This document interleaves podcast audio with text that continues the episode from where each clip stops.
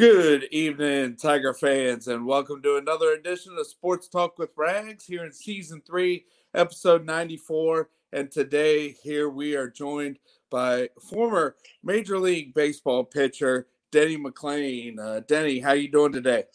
I'm doing fine, Rags. How are you, buddy? Hey, I'm doing great. Uh, I appreciate your time here to talk about your baseball career. Well, it's my pleasure. My pleasure. Go ahead. So, uh, hey, so let's uh, let's start at the beginning. When you were uh, when you were growing up and and in high school, did you just stick to playing baseball, or did you play uh, all sports?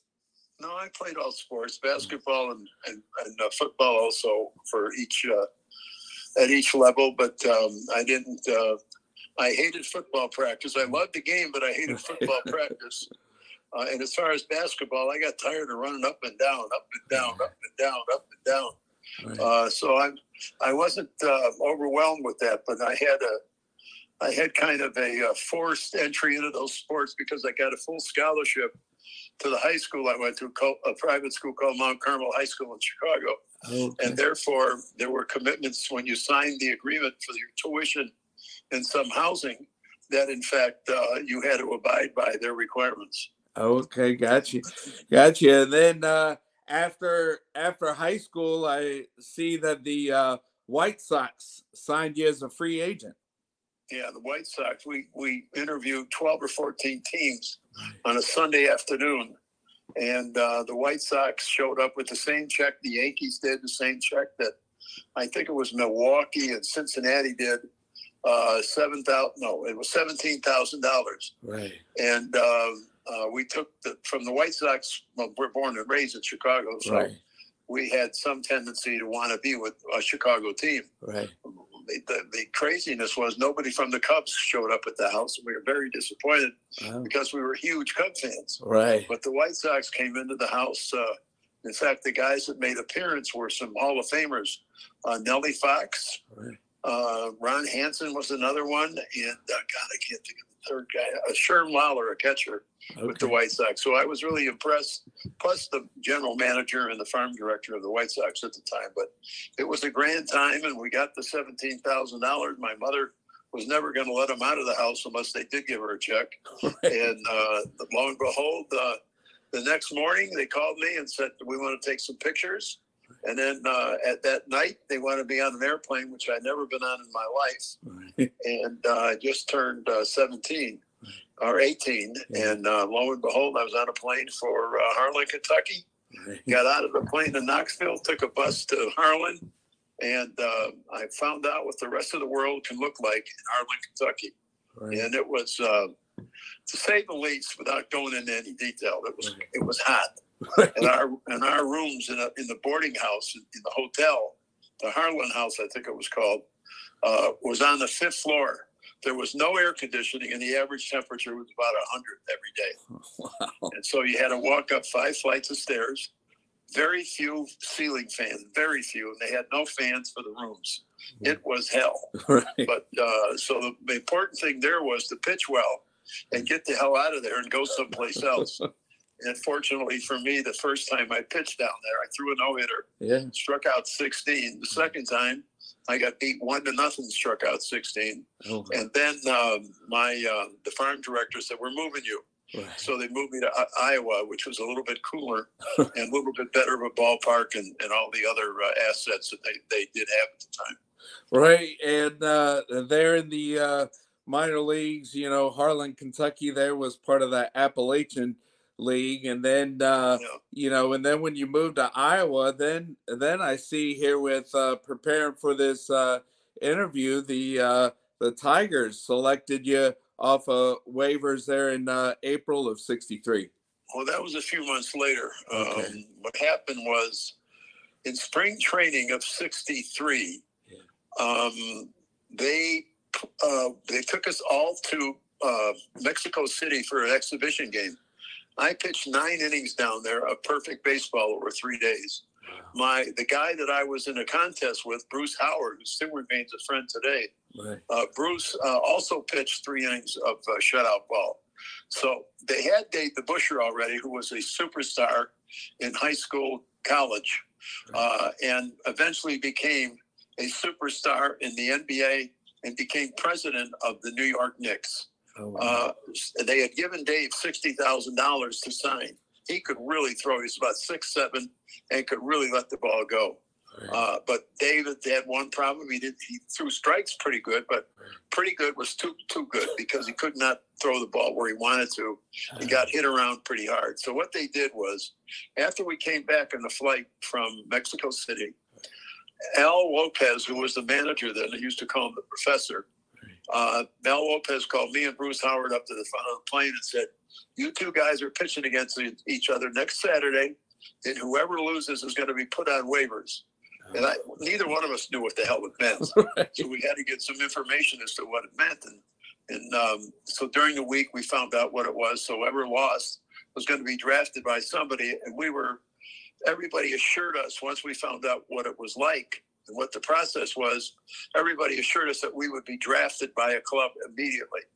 So um, uh, I got beat one to nothing. Dave Nicholson beat me, hit me, a, hit a home run off me in the first inning, and that was the game, one to nothing. Right. Uh, within 25 minutes after the game, I was drafted by the Detroit Tigers, and that's how I got to, to Detroit. Wow. Yeah, and uh, there in '63, I mean, uh, you started out in single A, went to double A, and able to make your uh, major league debut there in uh, sept- on September 21st of '63. Yeah, as a matter of fact, uh, during the during that season, uh, of double A and triple A, I won 20 ball games. Nice. Uh, so I was, you know, I was their golden boy at the time. And then, right. of course, they called me up and I won my first game. In fact, I hit a home run in the first game. That was the last one I ever hit. I still can't figure out why. And then uh, the second game I pitched, I got beat up pretty good. But the last game of the season, which is kind of a little story because it's the last game of the season, and the veterans who've been playing 162 games all year, they just wanted to get the hell out of Baltimore because number one, it was too hot. Number two, the season was over. We had nothing to win, nothing to lose. Bottom line is, let's get out of here as fast as we can.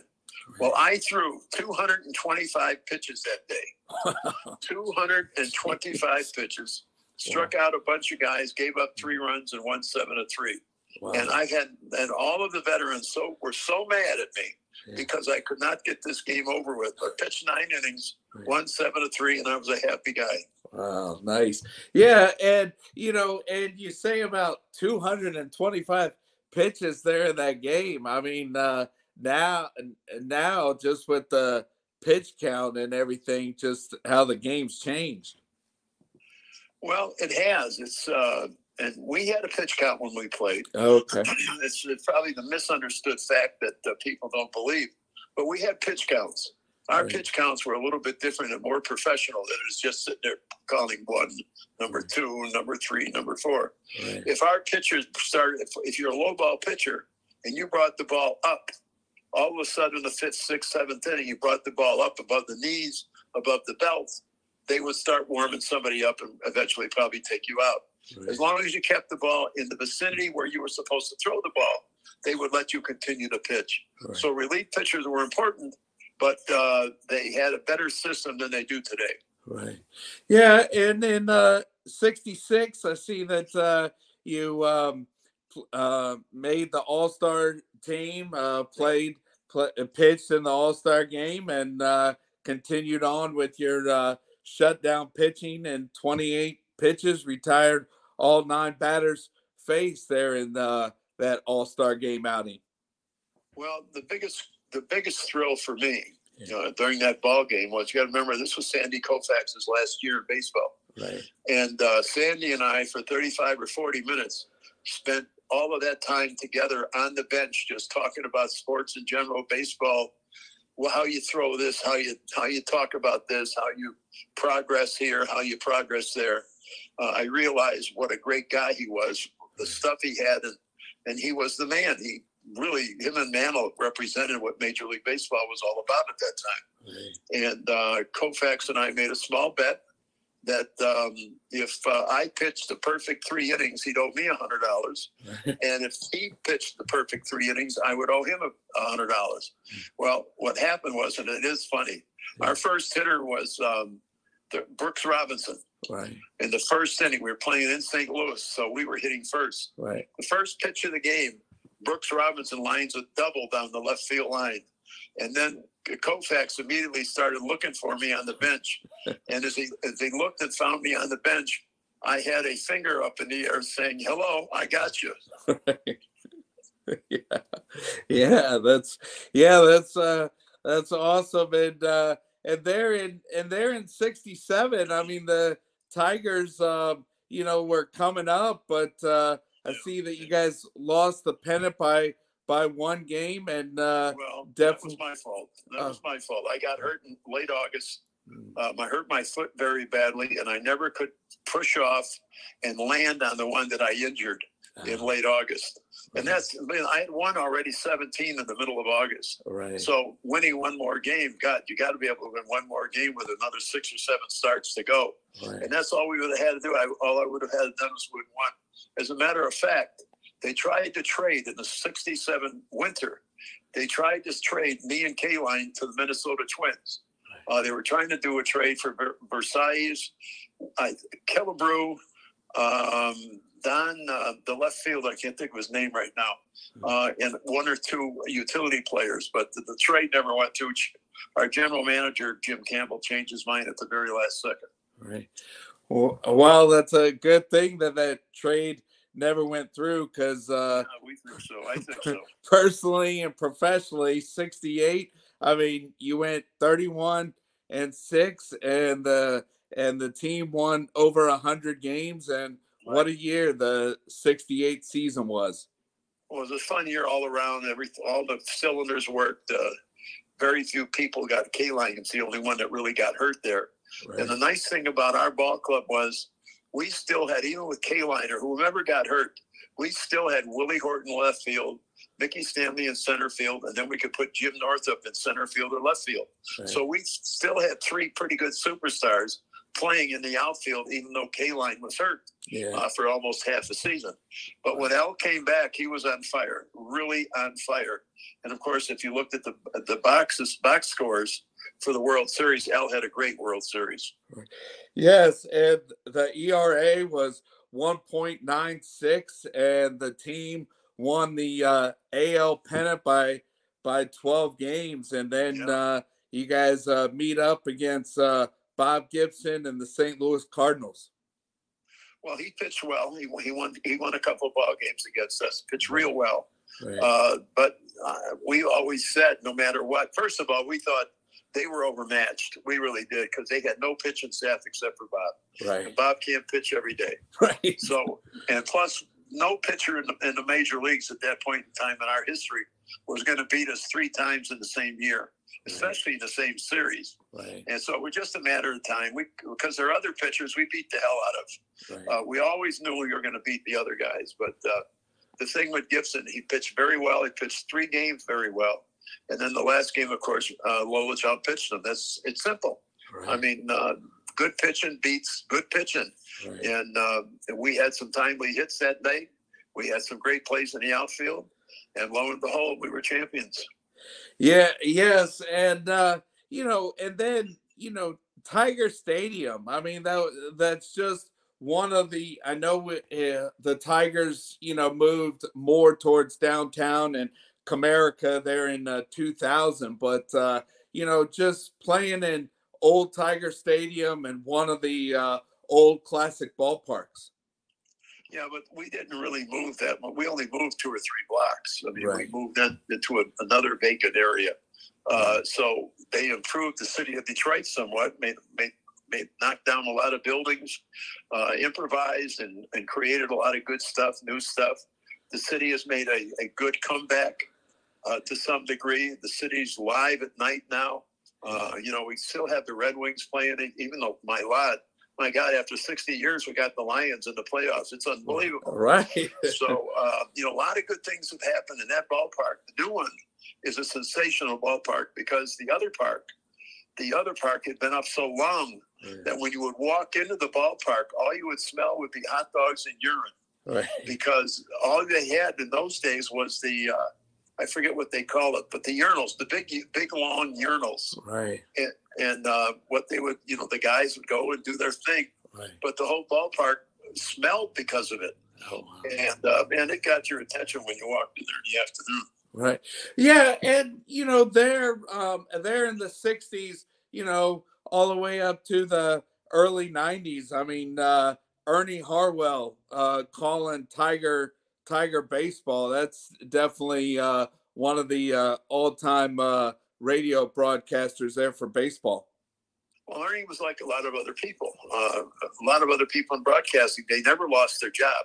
Right. I mean, the guys in Chicago, the guys in uh, St. Louis, the guys in LA, the guys in New York, none of these guys ever lost their job because they were pillars of the community, number one. And number two, they were pillars of baseball. And they were supposed to be great historians, which probably they were. Right. But, uh, you know, that was, it was just a different time. Today, you see broadcasters getting fired all the time. Right. Uh, because owners don't like them, people don't like them. I mean, it's it's uh, it's amazing what can happen. But uh, you know, listen, that's and and, and but believe me, from the bottom of my heart, I don't need to crush any play-by-play guy out there. Right. A play-by-play guy never made a one difference in a baseball game. Right. Right. Yes. Yeah. And you know, you won 24 games in in 69 and then traded to the Senators there in the there in the 1970 season. Yeah. 124 and 69. Um, again, I had like 23 or 24 complete games, right. uh, but I but I had a bad shoulder. My rotator cuff was tearing, and at the end of the 69 season, I knew I was about to retire. I mean, I hurt that bad. Right. So I went to Washington and pitched uh, pitched what I was required to pitch, and that's when it really got bad. And uh, in one real cold night in Minnesota, it snapped, and that was it. And I retired in uh, 1972 or three, I think it was. Okay, all right, but uh, you know, and then and then also, you know, that record there in there in 68, you know, 30, 31 and six. I think that's uh, one record here that uh, with uh, winning 30 plus games in a season. I I don't know if uh if another major league pitcher is gonna ever break that record. The game's got to be changed to give a guy a, a chance. Nobody's right. going to win 30. right. Uh, they don't let him pitch. If you're only going to pitch four or five innings, six innings at the most, you're not going to have the opportunity. In order to win a lot of games, you got to be in every game. Right. You can't just pitch five innings and expect to win 30 ball games because you pitch five innings. Nobody keeps a lead every day you go out there after pitching five. You may have a three to nothing lead at the end of five innings. Well, you still got to play four more. A lot of things happen over the next four or five innings. Right. Right. And uh, here, t- here today, I mean, uh, during the uh, during the baseball season, do you uh, or spring training? Do you go down to Lakeland or or during the regular season catch yeah, games make, at Comerica? Yeah, I, make, I, make, appearances in, in Lakeland and uh, of course at the ballpark during the summer. Right. Okay. All right. Yeah, and and and like you said, with this interview, just just a couple days here from uh, playoff weekend, definitely uh, an exciting time here for the city of Detroit and Lion fans it is an exciting time. I'll tell you, I haven't seen this kind of excitement since '68. Yeah. Uh, and and the Tigers won in '84, right. but the excitement was not near what's going on with the Lions, and uh, we're all we're all hoping and praying that they get by the first week. Right? Yeah, Dan Campbell, uh, great head coach, and I got a friend, uh, Dre Bly, that's one of the defensive assistant oh, coaches. Oh yeah, great player. Yeah. So uh, you know, um, also uh, appreciate your time for coming on. And I know another reason why I wanted you to come on was, uh, you know, here at the uh, end of January, I think the weekend of January 27th, coming to coming to Virginia Beach here we for that's right here sure here for an autograph show. So uh, appreciate your time here for uh, coming coming down to Virginia Beach for uh, for the baseball fans.